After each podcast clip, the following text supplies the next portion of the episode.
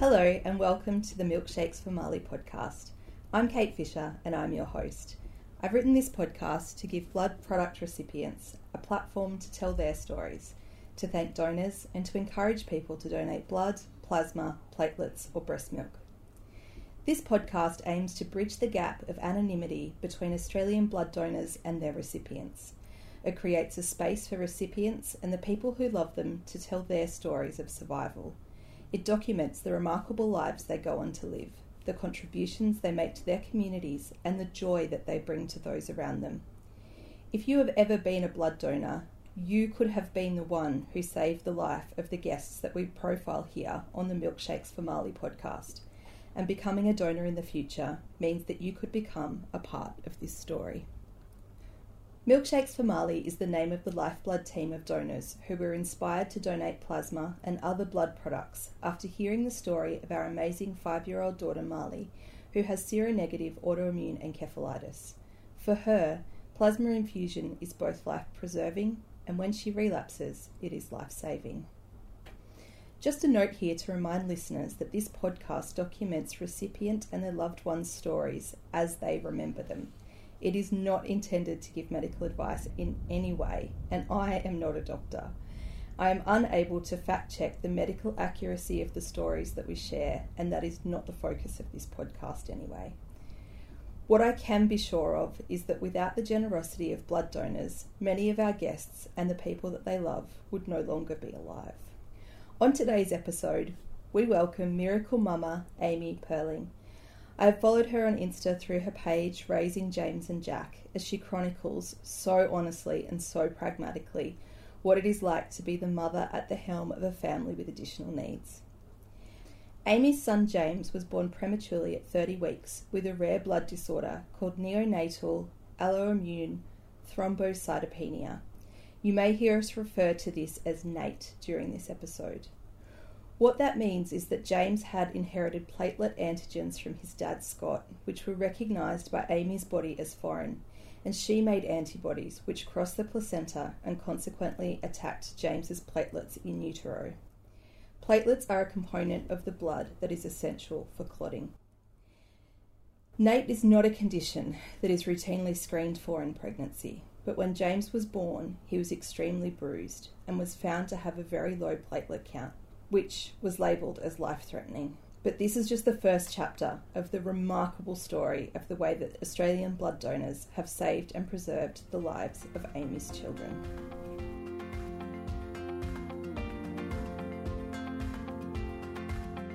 Okay, Amy, welcome to the Milkshakes for Marley podcast. Can I just start by thanking you um, for the incredible way that you document and share the experience of being a carer and raising a family with additional needs? Um, sometimes I just feel like I'm looking into a mirror when I see your content, and it's so validating and so lovely. So, thank you so much for that authenticity. Um, when you first became pregnant, did you have any concerns about the health of either you or your babies? And did you ever anticipate welcoming a 30 weeker in your introduction to motherhood being via a neonatal intensive care unit? Well, thank you for having me. Firstly, I'm very excited to be here. I absolutely love what you're doing. I think it's such an amazing idea. So, thank, thank you for having you. me.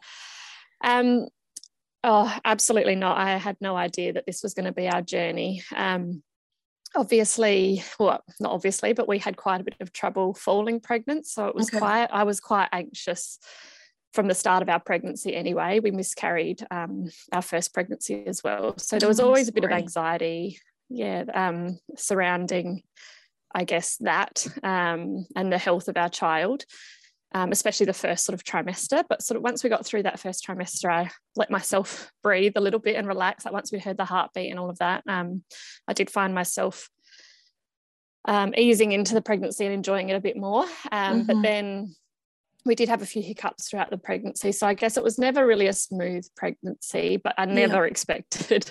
Yeah, um, sure. It went, it, it, all of a sudden um, happened very quickly at 30 weeks. Um, no one was expecting that. So that was mm-hmm. definitely unexpected. And especially the world that we were then thrown into, I knew nothing about it until I had experienced it myself. Yeah, absolutely. And I don't, you know, you have your baby shower and all those things that you imagine, especially if you've experienced infertility, um, mm-hmm. hoping what that experience will be like. And it's, yeah, we yeah. our first baby was not as early, but a little bit early, and you know we went through IVF to have our babies and all of those things. Yeah. So I understand so that. you get it, yeah. You don't yeah. expect, you know, those first days. Thomas was just in a special care nursery; he wasn't in NICU, but we had ten days in there, um, and just having the eyes of everybody on you while you're adjusting to motherhood like that it's such a big shock to the system and even you know the small things like not being able to hold your baby as soon yeah. as they're born like all this stuff that you know you dream of and you hope for um, mm-hmm. um, the whole pregnancy you're longing for that moment and then it's yeah. so quickly wiped away from you and yeah it's um mm. definitely a challenging yeah. time but yeah, absolutely um, so James needed some very specific platelets when he was born. Um, yep. I've recorded an introduction to this episode that explains a little bit about his condition, but if you could just explain it from the way that it was explained to you. Um, and also just to put a note in the episode as well that this is your recollection and experience of what it is. This isn't a medically scientific, yep. factually correct correct podcast. It's about talking about people's experiences. Um, so he had um, the specific platelets that James needed were very, very rare. Um, and they had a short shelf life. And during this time, he also had a small grade one brain bleed. How aware were you at the time of how difficult it was to source this blood blood product that was ultimately keeping your tiny baby alive? At the time i had no idea so mm. obviously when he was born it was a big shock it was very overwhelming i remember mm. the first day in the nicu well it was like the day after he was born that mm-hmm. our neonatologist came and he knelt down next to me and he explained um, the condition and he actually sat there with a piece of paper and a, drew diagrams and he right. sat there and explained it to me until like simply enough that I could understand because it is quite a complex condition that you know I've tried to explain it to people sometimes and it just goes straight over their heads which is understandable. I had to do a lot of research myself to get it but um yeah. yes I just i'm so grateful i guess for that doctor for actually taking the time to sit there knowing that i was just like what is going on? Um, he sat there and he mm. explained it to me. So um and then he explained, after he'd explained all that, he told me that James's platelet level was 13,000 and it's meant to be over 400,000. So oh, that wow. shows how severe, um, how severely low his platelets were. And I guess, you know, once I heard that and the fact that, you know, then he was explaining to me that he could have internal bleeding, he could have a bleed on his brain, all these things were like, I guess that was what I was focusing on at the time was if Jack, uh, James was going to be okay, um, just getting through, you know, the next few like the ultrasounds and things. I mm-hmm. I knew he needed the platelets, but that kind of wasn't, you know, I was more focusing on James and whether yeah. there was yeah. going to be any long term effects from it. Yeah. Um, so at the time, no, I didn't really have any idea how rare these platelets were. I mm. remember the doctor said that there was nothing you know available in the state and that they had to call a donor in i think it was from sydney wow. call a donor in sydney to go and um, roll up their sleeve and donate mm-hmm. the platelets um, and they had them on the registry they knew exactly who they needed so they rang yeah. this person they went and donated that same day and then they were shipped over on ice in a plane i think or mm-hmm. flown over um, on ice and it was given to james the next day and that literally could have saved his life. Well, it would have saved his life. So if yeah, he yeah. didn't have those platelets, his levels would have just kept depleting. Um, mm-hmm. And his yeah, his body would have attacked what was what was remaining of his platelets. So yeah. In the meantime, before those platelets arrived, they did give him IV immunoglobulin, which is also mm-hmm. a blood product, just to stop his body from attacking the little platelets that were remaining.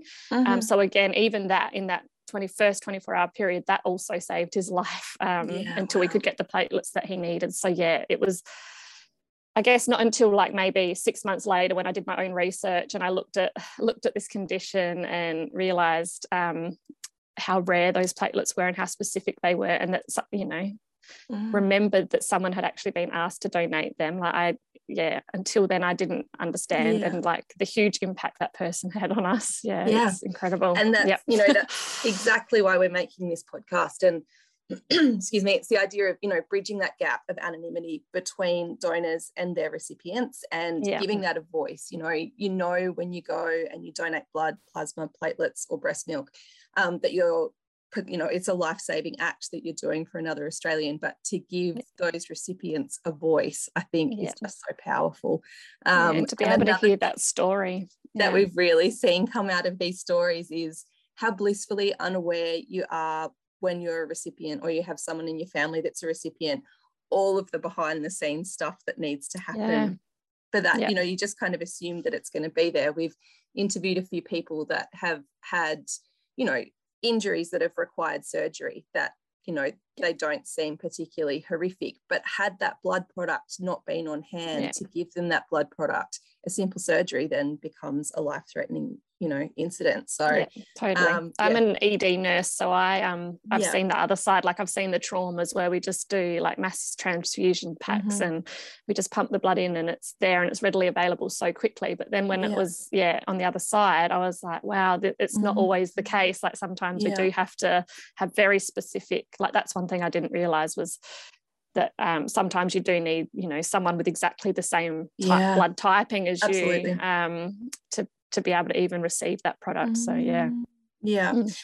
um, so ed nurse blessing or a curse when you're the mum at the helm of a additional needs family uh, i say a bit of both yeah um, blessing in that you know you do understand a little bit more of what's going on so you don't need you know when doctors talk a lot of jargon i can yeah, kind yeah. of understand a lot more than my husband say would mm-hmm. um, but also a curse in that they treat me like a nurse so they yeah, know sure. i'm a nurse so they don't treat me like mum so i kind mm-hmm. of feel like i have to say no remember in this situation i'm just yep. jack's mum um, you need to actually speak to me you know mm-hmm. like right now i'm not in my medical mind i not want you all. to just explain it to me like a layperson and same with um you know i kind of feel I, I find it hard to advocate for Jack being like knowing how it is on the other side as well, sure. I guess. Um, yeah. But yeah, um, and just remind, yeah, just reminding them that um, I, I, don't want to sit there and count his breathing rate at home. Like no. if, if, I'm if I'm worried about Jack at home, it's I'm trusting my mum gut and I'm going to bring him in for that. I'm not going to be looking mm. at his numbers and yeah, absolutely, yeah, yeah, yeah. So a bit of both, I think. Especially in the NICU, it was um yeah, it was almost a curse because I was looking at that machine knowing yeah. way too much. Yeah, absolutely. Yeah. And my yeah. heart skipped a little beat for you then when you said the neonatologist came over and knelt down to talk to me. Mm. You don't want your top consultants kneeling down and stopping and talking. I mean, you do, you appreciate the explanation, but you know that there's something you know. really significantly wrong when your head consultants come and stop and sit down. Um, You'll hear in the first episode that we recorded, we talk about um, when that happened with Marley, when the head of the PICU came and pulled over a stool and sat down next to her bed. And I was like, no, don't yeah. sit down. I want you to come and I want you just to hurl some random orders and I want you to keep yeah. walking. I don't want you to sit down next to me like this because I know that's a conversation that I'm just not wanting to have. So um, totally true. We've yep. been very lucky that she's doing very well at the moment. But yeah, good. It's amazing yeah, how glad. you hear those stories and it just takes you straight back to that moment. Yep. Um, yep. So Jax, the triggers. Absolutely. Mm. um, during your pregnancy with your second child, Jack, you knew that there was a high chance that you would experience the same or similar complications. Um, and remarkably, these were treated for you with the intravenous immunoglobulin infusion. Um, we refer to it as IVIG with Marley's treatment. Yep. Um, it's the same thing that she uses for her autoimmune encephalitis. Um, can you tell me a bit about what the experience of that treatment was like for you? Yeah, so um, we knew from the get go before we even fell pregnant that I would need these infusions um, mm-hmm. purely because of how severe James had this disorder. So I guess I'd wrapped my head around it a little bit. Um, but then when the when the time came, I was 19 weeks. So the infusion started at 19 weeks. I um it was it was like I can't even explain. It was way more intense than I I thought it would be, I yeah. guess. Um, so it was a weekly admission, like so it was weekly infusion, mm-hmm. and every week I had to be admitted to hospital. Mm-hmm. Um, so I would be at the hospital for six hours each week. Um, and you know it's it's a blood product so there's always you know risks and stuff that yeah, come absolutely. with it but i guess i was essentially just knowing that this would save my baby's life again i mm. kind of just rolled with it i didn't i kind of was a you know again i'm a nurse so i kind of just this stuff i see this stuff quite frequently but when yep. it's just your when it's you um yeah. you go oh wow this is yeah. this is intense like having the nurses come in and triple check what they're doing and you know the whole time i had to have the baby monitored and every week they were looking scanning my baby to check that he didn't have any bleeds on his brain like wow. it's a lot like it's stuff that you can't you know and it just happens and you're there and it ha- you know you go along with it but again now looking back at it i go you know how um, fragile that situation was mm. um, and how those blood products actually which we'll talk about i'm assuming did end up working um, and how it could have been a completely different story if we hadn't known or if we didn't have those you know products and infusions um mm. how it could just be a completely different story for yeah. us so we're very very lucky yeah. very blessed. Yeah. And it's a different situation too you know with your first child it's so much about you and your partner and the experience that you're having and then your whole world can turn to the other you know that other child. You would have had james running around at home as well. How old was he at that time? Yeah so he would have been three yeah yeah um and yeah, it is it's completely like I mean, I I just sent him. I can't. I can't even remember. Yeah. I think he went to my mum's. I think, or my mum, or um, Scott's mum. Yeah, isn't it yeah. funny? Um, I think he, no, Scott's mum usually would take James on that day because he obviously wasn't in kindy or anything. Yeah, sure. Um, but he thought it was, you know, he thought that was great. He was yeah. going off to grandma's once a week. Um, so we kind of did, you know, we protect, we protected him a little bit from that as much yeah. as possible. But it is, it is, um, very tricky, like just those extra burden, not burdens, he's not a burden, the extra hurdles you have to overcome yeah, to yeah. or put in place to even make stuff like that happen. Yeah. Yeah, extra challenges. Um, yeah. So Jack stayed put a little bit longer than James and was delivered via planned C-section at 34 weeks, and that was to minimise the trauma on him, like for his birth as a baby. Um, the early indications were that he might not have NAIT. Is that how you say it? The N A I T. Nat, yeah, Nate, Nate, Nate, yep. Nate, yeah. So um, the early indications were that he may not have Nate like his brother. When did you realise that something might not be right? Yeah, so his first platelet level, they obviously immediate that was the first thing they checked was his platelet level when he sure. was born, and that came back at, I, from what I remember, it was around 200 or 150. So it was actually it was still low, mm-hmm. um, but way better than um, James. And we kind of at that stage i remember i was still in recovery and the doctor my obstetrician walked past and my neonatologist was in with me and they he said his levels are 150 and everyone just like everyone honestly just breathed this sigh of relief. Yeah. like it was almost like we just oh my gosh yeah. this is ha- this has worked. You know we were all just so anxious about getting that result back.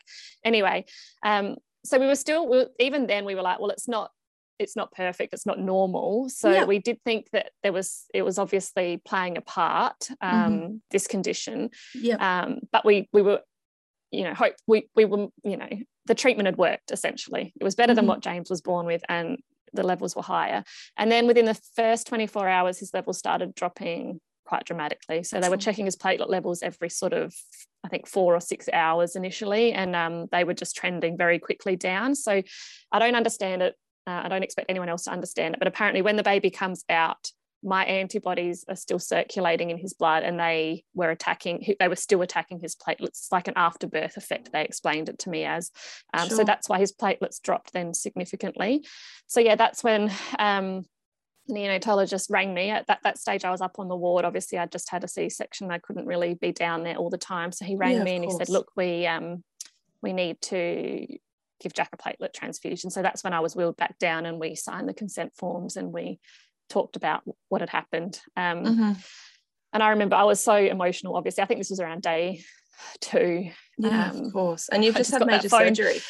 Yeah. And like I was pumping, uh, hear, hearing babies, you know, crying next to me with their mums, you know, in the ward with them. And here's me attached to a machine and my baby's yeah. downstairs. And I get this phone call saying that his platelets, because that was always my fear that, you know, mm-hmm. something would drastically drop. And yeah. anyway, that happened. And I just remember I was standing looking out the window at the hospital and I was just howling. Yeah. And it was like, now I look back, it was probably a little bit dramatic, but it was just like that one, you know, because you know we were prepared this time so it was yeah. but you know you know what it's like absolutely and sometimes being hormones unaware as well, it makes that yeah. early survival stage a little bit easier. Yeah. You know, we've said that with Marley that the first PICU admission that she had was so like her first airlift PICU so confronting, but we didn't yeah. understand it. So you're just in yeah. shock, and sometimes that's useful.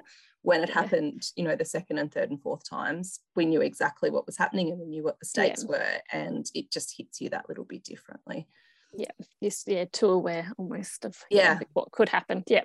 Yeah. So anyway he then um luckily because we were prepared this time we had they had ordered platelets um in preparation. So they'd mm. they'd um asked that another donor to obviously go and donate the pl- specific platelets we needed and they had been shipped over ready for his delivery so they were already here and they were in their three day shelf life so they mm-hmm. decided let's just Beast play it safe and just give him a huge transfusion. so yeah. they gave him a really big one rather than breaking it, um, breaking the donor pack down. They just gave him a really big transfusion, um, hoping that it would get him through um, mm-hmm. um, the following days.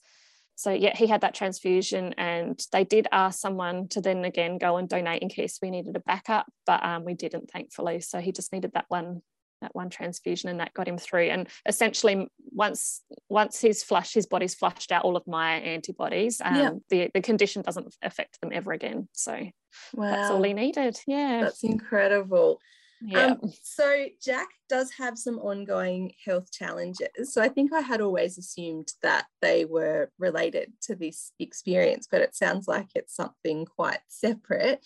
Um, what does a day look like in the day of Jack?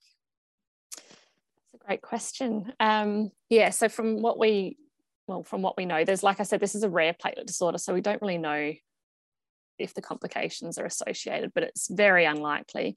Um, so Jack, I'll, I'll say the life of him now. So he's two and a half. He's currently um, fed via a peg, so a feeding tube into his tummy. Mm-hmm. Um, he's got a severely uncoordinated swallow. Yeah. Um, so when he swallows any liquid, so he's okay with food, he can eat food, but if he swallows any liquid, it goes the wrong way and it goes into his lungs and he gets really yeah. sick. So all of his fluid goes through his feeding tube. Right. Um, and then he also has some other conditions. So he's got chronic lung damage now from constantly having chest infections and pneumonia. Um, he's immune deficient, so he is now getting weekly um, SCIG or subcut immunoglobulins. So he's also yep. now receiving blood products again weekly. That's to boost his immune system because he's just constantly, sadly, yep. unwell. Um, but otherwise, apart from that and a few other little um, ongoing issues, he like some he's got mild speech delay. Mm-hmm. Um, and he's got a bit of medical trauma, um, things like that. He's otherwise a typical mm-hmm. two year old. Like I cannot stress that highly enough that this kid yeah. is like he is go yeah. go go busy uh, yeah. very strong willed um, and looking at him you wouldn't you wouldn't know but yeah that's that's i guess that's the thing about these invisible illnesses is you know you can look at jack and he's just a very typical two year old but there is a lot underneath the surface that we do just to Absolutely. keep going every day yeah yeah yeah i don't even know how to word it but i mean we have a whole house full of children with invisible disabilities. Um, you know, all three of our kids have got a global de- developmental delay. Our two older mm-hmm. boys um, are neurodiverse. Um, and Marley is currently being investigated to see whether she is also on the autism spectrum, but we're not yeah. sure whether some of her cognitive impact is due to the autoimmune encephalitis and the residual brain damage that she has from that, yeah. um, or whether a big part of the anxiety aspect um, that's coming up in her ASD testing is actually just medical trauma. Yeah. And yeah. It blurs even, the lines a lot, doesn't it? Yeah, it does. Even her mm. ability to communicate because, you know, she was so severely immune suppressed for such a long time. We had to destroy her immune system in order to stop it from attacking her healthy brain mm. cells. Um, yeah. And, you know, she just thought that the only people that she could communicate with were her brothers or her doctors or her nurses.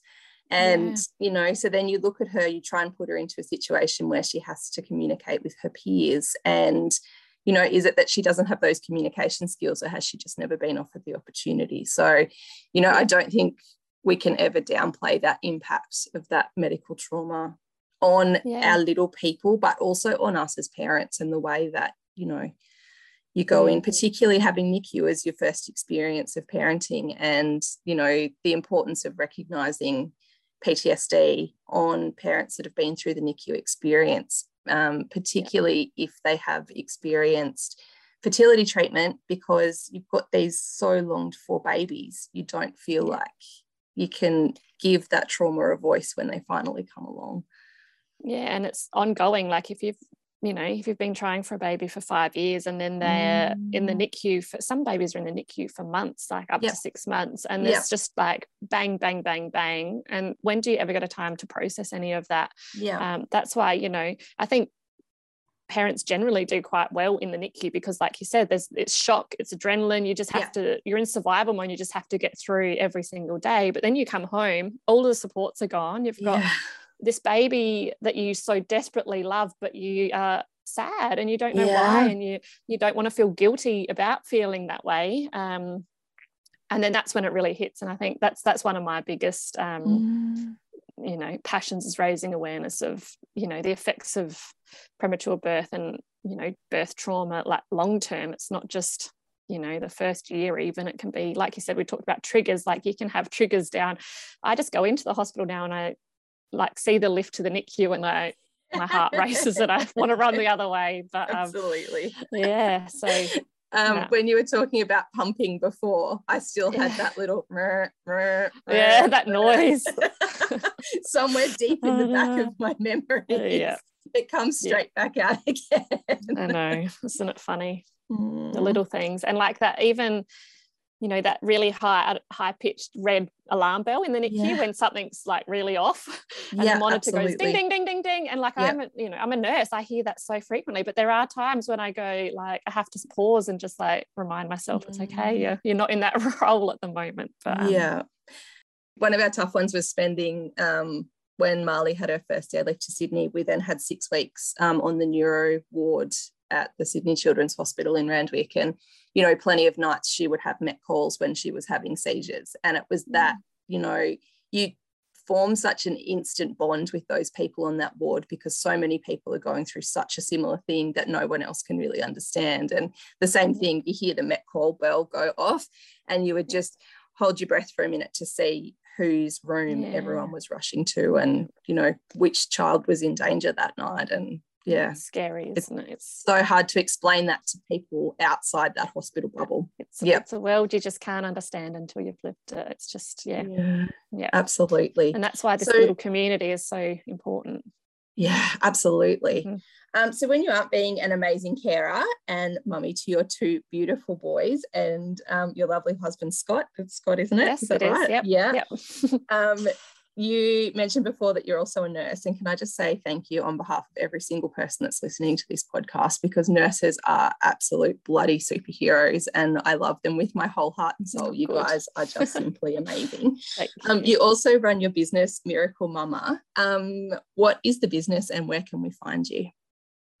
Yep. So Miracle Mumma was created after James was born early. So in my mat leave, I um, yeah, I spent the whole of my mat leave building this little it was event initially meant to be a business but it's just turned into a huge support group for yeah. parents of premature babies and NICU families so um, I sell my, my store I sell sort of premature baby milestone cards clothing books yeah. um, very specific to the NICU journey and mm-hmm. I think that's why it's doing like it's so popular is because there's nothing really like it um, mm-hmm and I don't I haven't branched out to be you know just babies. So it's very specific to NICU and premature babies and it's just yeah, an amazing. online store. So um, you can find me you can just Google Miracle Mumma and it's spelled mm-hmm. M-U-M-M-A Mumma. Yep. Um, so www.miraclemumma.com or .au. .au. And we'll pop a link to those um, to that in our show notes as well, so people can yeah. work out where to find you. And like I said, it is a big support group too. So it's not just my store. So if you ever need someone to talk to, I'm here. My inbox is open. I have a support group on Facebook too. So that's my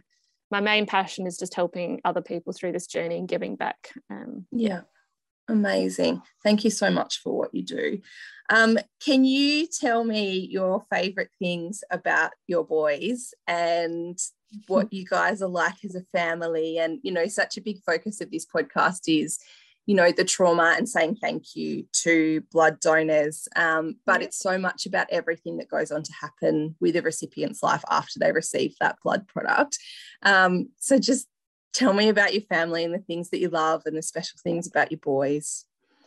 I would love to. So this, whenever people say stuff like that, I get all teary because yeah, absolutely. You know, if you're I'm getting teary asking the question because like my mind instantly goes to all those happy moments, and like you said, like so much of our life is um, medical and yeah. you know routine based and so when you asked that question my mind just instantly saw my boys dancing so that we do a lot yeah. of dancing um, awesome. and they're they're the best of friends like they literally are attached at the hip whatever James mm-hmm. does Jack follows yeah. So they love to put Dance Monkey on in the living room and they just dance, dance, dance. Jack actually asked me to play that song in the car on the way to school to this morning. He's going, Dance Monkey, Mum. Awesome. Um, so that's something we love doing. We love um, going on holidays. We have a camper van called Harvey. Um, awesome. Um, it's like a little pop top thing. Um, so we're actually going away this weekend, and yeah, wow. James is just over the moon. Can't stop talking about that. Um, what else do we do? They love playing outside. They're just big outside outdoorsy boys. So play with water, if even if it's freezing, um, yeah. jumping on the trampoline. They're very busy playing in the sandpit kitchen. If they can be outside, they will be. That's their favorite yeah. thing to do. And they're big car obsessed kids. Like I can't even explain. They um both of them. I'm raising the same child. Seriously, they're exactly the same child. They take two cars to bed. They take two cars to the shower. They go yeah. everywhere with them. Mm. Um, but my favorite, I think my favorite thing about them is just how, like, you know, busy and energetic and fun they are. Like they're just a ball of mm. laughter. Like there's never a dull moment. I love it. Yeah. yeah. We've talked so many times about how differently our family interacts and looks, you know, particularly with extended lockdowns and those types of things to some of the mm. other families that we see. And, you know, it's a bit of a chicken or an egg thing. Is this because our children have all seen each other and particularly Marley experience so much of that trauma that they just appreciate you know each yeah. other and spending time together you know i mean they still fight like siblings and whatever and you know that's how we all learn to put up with other people it's always a bit of chaos around here um, but they're so protective of each other and you know is that because of the experiences they've had or has that really shaped the way that we have parented them and that we sort of don't sweat the small stuff as much yeah. as we might have done before because we know what real stress and trauma is um, yeah. i remember one of my biggest emotional breakdown moments was Marley and I lived backwards and forwards in Sydney for about eight months. So we sort of did six week blocks and then went back for a few weeks and we were backwards and forwards. And, yeah, you know, tough. it was just a summer afternoon and we were back in Canberra for the weekend and the kids put the sprinkler on in the backyard and just running around our backyard in underwear under a sprinkler yeah. And it was just such a simple childhood pleasure. Marley was actually mobile that day, so she was up and moving around, and the kids were just giggling in the backyard. Mm-hmm. And I don't know that I've ever sobbed harder about everything yeah. yeah. than I did in that moment. So I totally understand those simple pleasures that other people might take for granted, and we just get to sit back and soak them in. And in some ways, that's such a gift to your parenting journey, I think. Yeah, I, I I do like to think the same that this is, you know, James is like he is with Jack because of what, yeah. what we've been through. Like he's just, yeah, I can't even explain it. Yeah. yeah. They've got a very, very special bond. And, you know, I don't I don't know, I can't compare to others, but I, mm. I, I, can't, I kind of look at them and I'm like, actually, this can't be normal. Like, yeah, how, yeah, how, I feel how exactly good the they, same. how good they are with each other, and the, yeah, yeah the, that, yeah, it's intense. Mm. Mm. So to finish us off on a lighter note, um, we both attended an amazing online event last week, and it was so fun, lovely to finally meet you, even though it was online mm. via Zoom. That's the way we all seem to do things these days, anyway.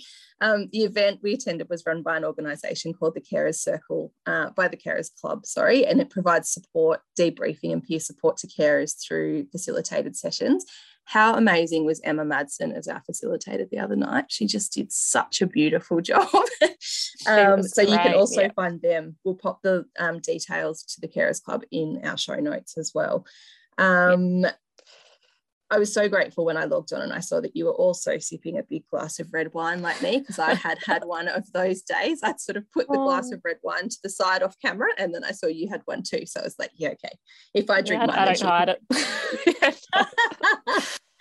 um, how was that experience of the online carers circle for you, especially given the amount of um, peer support that you have done supporting other carers?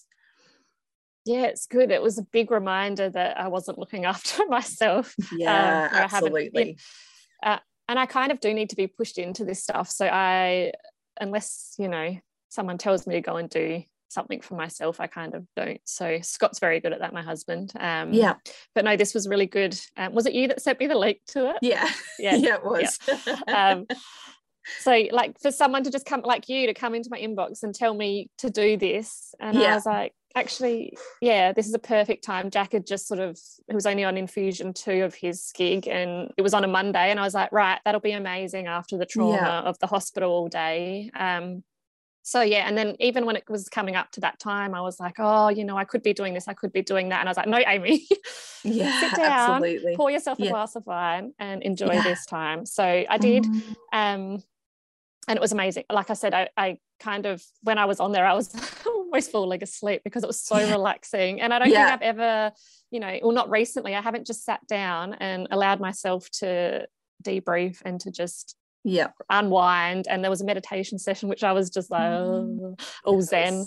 Um, nice. which i just haven't done i know and i just haven't done that and it was just a big reminder that i need to do it more. So yeah thank yeah. you thank you for inviting me. Thanks oh you're so welcome. And i think one of the things that I've struggled with as well is acknowledging that identity as a carer because to mm. celebrate your role as a carer in some way you also need to embrace your child's you know illness injury disability and celebrate that in some way too rather than sort of trying to push that away um, so to just really embrace that identity i think is hard sometimes and i think so many of the things that we do we say well i'm just doing that because i'm my child's mother yeah. you know yeah. no i wouldn't want anyone else to do that for my child but that you know we need to create space for ourselves as carers and to really have that self-care and yeah, yeah absolutely because you don't until again until you you're doing it and you're in the thick of it you don't understand the impact that that has on on you mm. and your life and just the daily like you know I can't, I literally can't have anyone else look after Jack because he's tube fed. Like I can't yeah. just drop him at someone's house and yeah, yeah. have an hour to myself. It's either me or my husband. And thankfully my mum who has now learnt um, to tube feed him. But um amazing.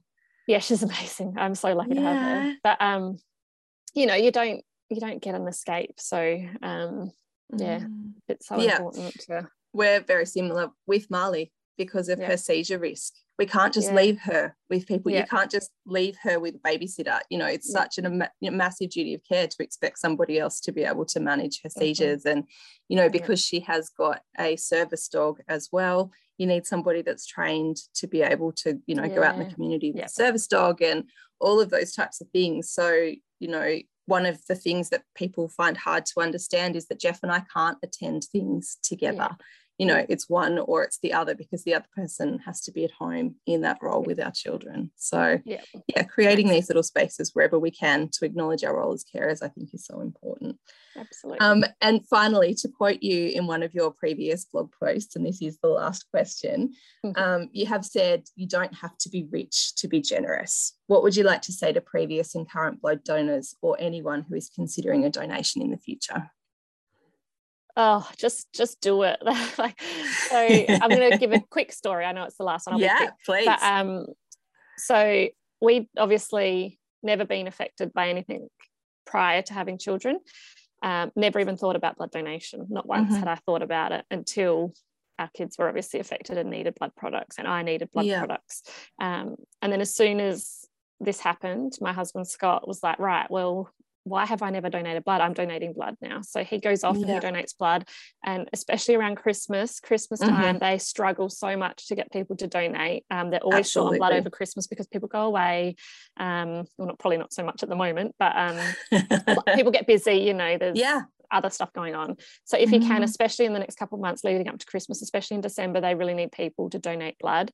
Um, but yeah, like I said, um, you know, you might not you might not ever think that it'll be you that needs it but mm. listen to our story look at these tiny yeah. little babies and premature babies frequently require blood transfusions they can't produce their own um, hemoglobin so like and it can make them really sick so I think mm. listening to this podcast is the first step to like realizing that these are real people who yeah. you're literally saving a life. So I just say go and do it. It's not um it's not hard. It doesn't take no. long. I think I think just taking that first step is also the big like people like, oh, I've got to try and fit that into it. Yeah. Um, and it is always the first appointment's that a little bit longer, but once you've done that, um, yeah and you'll you'll feel so good every time you walk out. Yeah. it's like when you exercise you don't really want to go and do it. It's like it's a bit of a hassle. But then once you've done it's like the feeling you mm, get that like yeah, yeah. at and least with blood donation you get good snacks afterwards. Exercise that's right and you don't have to run. You just sit there um, I've organised a few catch ups with girlfriends, particularly when we were in the COVID lockdown situation, because blood donation is still an essential activity. And we would book in a blood like a plasma donation at the same time. So we had an hour and a half to sit next to each other in comfy chairs yes. and not be interrupted by our children. Do it with a friend. Else.